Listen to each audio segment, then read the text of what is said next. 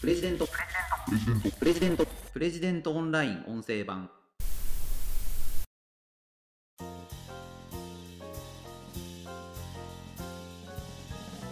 頭がいいとはどういうことなのか。これ裏を返すと頭が悪い人っていうのはどういうことなのか。一言で言うと変わりたくない人というのが頭の悪い人じゃないかというお話をします。プレジデントオンライン編集長の星野貴彦です。この番組はプレジデントオンラインの配信記事の周辺情報や解説をお届けしています。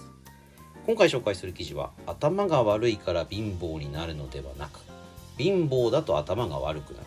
みんなが誤解している頭の良さの正体という記事です。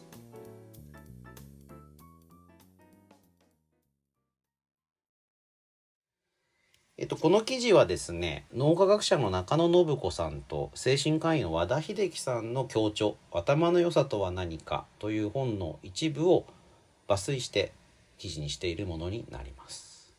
頭が悪いから貧乏になるのではなく貧乏だと頭が悪くなる。これちょっとねあの音声で聞いてると分かりづらいかもしれないんですけどもあの、まあ、ハーバード大学の研究で貧乏が頭を悪くするってていうものがあるんですよね。貧乏まあこれ貧困あの経済的に恵まれない状況にあるというような定義になってますけども、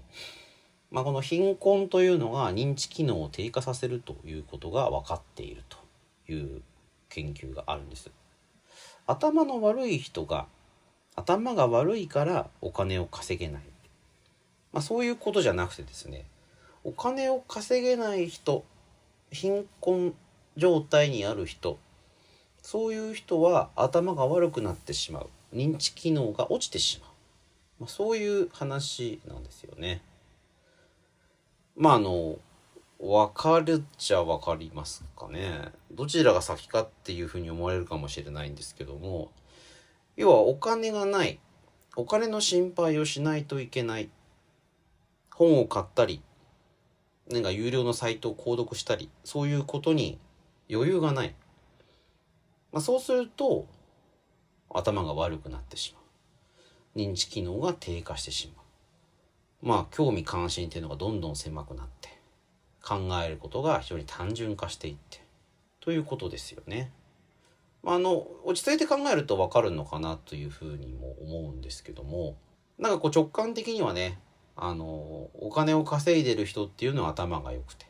お金を稼げない人っていうのが頭が悪いんだっていうふうに思っちゃいますよね。でもそのお金が稼げることとあの頭がいいか悪いかっていうのは、まあ、あんまり関係がないんですよね。お金があると、まあ、稼げるようにあのお金があると頭が良くなりやすいわけなんですけどもここ間違えちゃいけないと。でこういうのを考えるというのも頭の良さとかなり関係しているのかなというふうに思います。あのこの和田先生と中野先生の対談すごい面白いんですけどあのこの中でね中野先生が例えばこう言ってるんですよね冒頭部分です。頭が悪いという表現が適切かどうかは分かりませんがそういう人はその状態が好きなんだと思うんです頭がいい状態になりたいと口では言うもののいつまでも変わらないのはこの状態も結構いいと本当は思っているからではないかといつも感じますやそうなんですよね頭がいいと悪いだったら頭がいいの方が嬉しいに決まってるんですけど頭が良くなりたいと言ってるから言っていたとしてじゃあ何かやってるかつうとまあなかなかそうじゃないっていう人が多いと思いますよね。まあ僕自身思ってもそう思いますけど。でそうするとやっぱ頭悪くなっちゃうんですよね。まあ要は頭を使わないと頭悪くなってっちゃうんですけど頭を使いたくないってね思っているわけですからそれ頭良くなるはずないんですよね。でそうやって考えていくと頭の良さっていうのは何なのかっていうとですね、まあ、この対談の中では見えなかった構造を解き明かすのが知であると。で知というのを持っている人というのが賢い人賢さを持つ人ということなんですよね。見えなかった構造を解き明かす。あのだからなんかこういろんなことをよく知っているとかっていうのは頭がいいっていうことじゃないですよね。なんか答えをねあの問いと答えのセットをいっぱい知ってるっていうのは別にただ知ってるだけであってそれが頭がいいわけじゃないですよね。頭がいいっていうのはどういうことなんだろうっていうようなその構造を解き明かすことができる。だからその答えはいくつかあるかもしれないんですけども、まあ、こういう仕組みになってるのはこういうことなんだろうなっていうような仮説を作ってでそのことについて検証できる、まあ、それが一つの頭の良さですよね。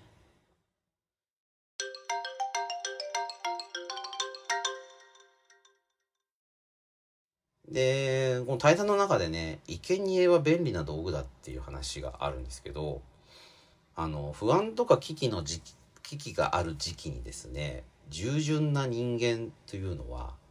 あの生贄によってまとまっちゃうっていうようなことをこの話の中で知っています。でそうやってまとまっちゃう人ってやっぱ頭が悪い人と、まあ、この対談の言葉に沿って言えばそういう言い方ができると思うんですよね。あの従わない人を見て腹を立てるんですよね。そういう頭の悪い人たちっていうのは。あの、まあ、この対談の中でいくとこういう話ですね。マスクをつけない人や音楽フェスティバルに行って楽しむ人など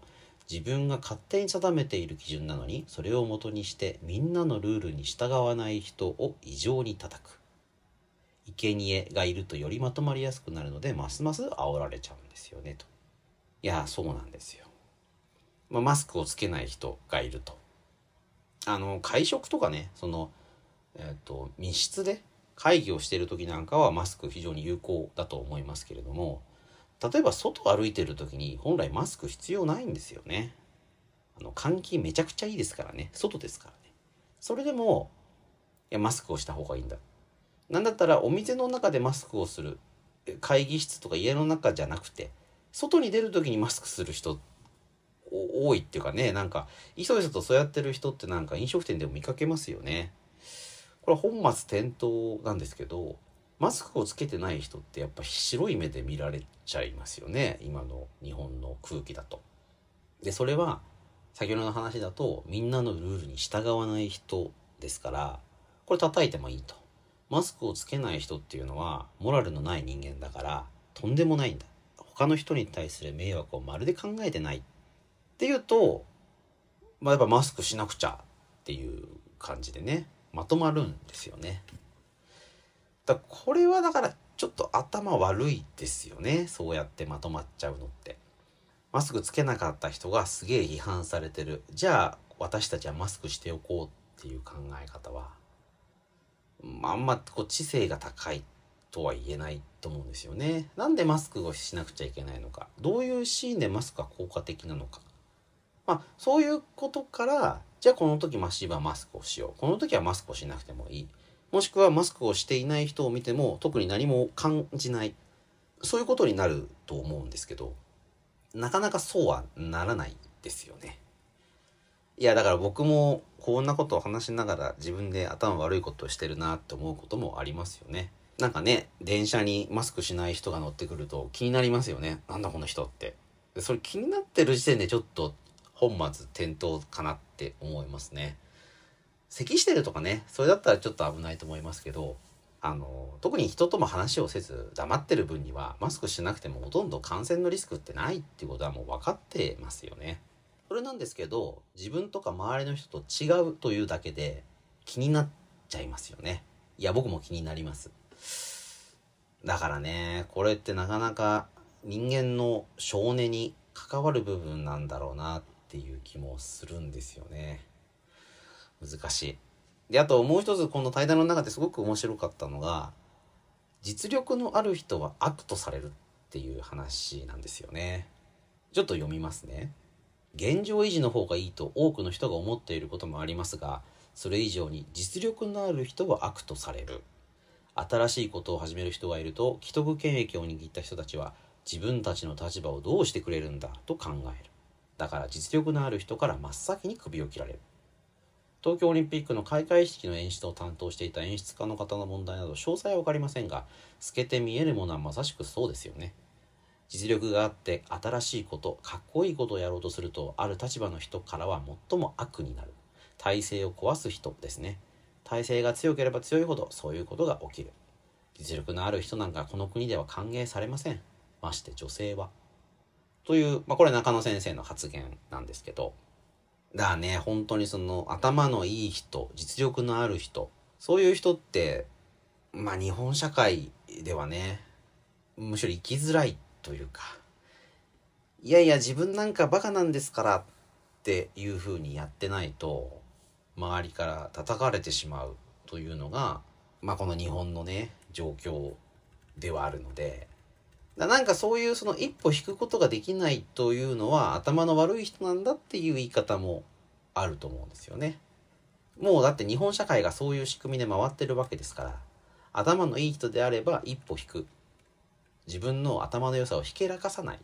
まあこれはね別に日本社会じゃなくてあのあらゆる国でそうだと思いますけどね。ただまあそあのある種のそういう疑問を持つとかあの新しいことをするとか挑戦する、まあ、そういうことを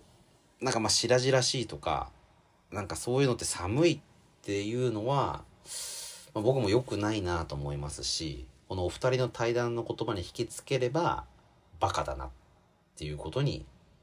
なるかなと思いますね。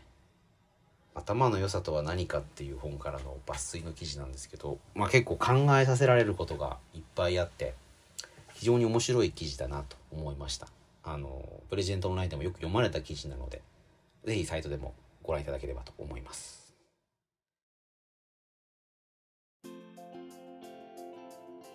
ということで今回は頭が悪いから貧乏になるのではなく貧乏だと頭が悪くなる。みんなが誤解している頭の良さの正体という記事を取り上げてご紹介しました。また次回お会いしましょう。プレジデントオンライン編集長の星野貴彦でした。